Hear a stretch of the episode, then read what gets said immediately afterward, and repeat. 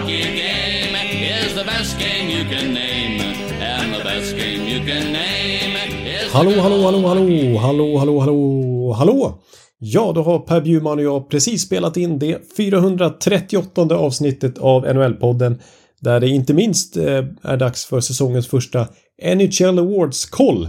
Eh, så vi delar helt enkelt ut Hart Trophy som ligans MVP, Vesina Trophy till bästa keeper, Norris till bästa back, Calder till bästa rookie hittills då och Jack Adams Award till bästa tränare. Eh, som vi tycker hittills är knappt en månad in på säsongen. Eh, och så pratar vi såklart om krisen i Edmonton, eh, haveriet i San Jose, eh, kan vi kalla det för kaoset i Ottawa Senators och på den positiva sidan då rekordstarten för Vancouver Canucks. Så idel fokus på kanadensiska lag. Och en hel del annat går vi såklart igenom också i det här 438 avsnittet som då alltså är ett plusavsnitt. Eh, och då hittar ni det i Sportbladet eller Aftonbladets app om ni då har plus.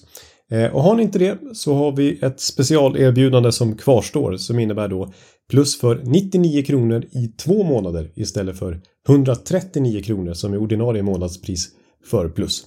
Och då surfar ni in på kampanj.aftonbladet.se NHL podden så hittar ni det specialerbjudandet. Och det går också att lyssna på samtliga avsnitt av NHL-podden med Podme i podme appen Och där kostar ett månadsabonnemang 99 kronor.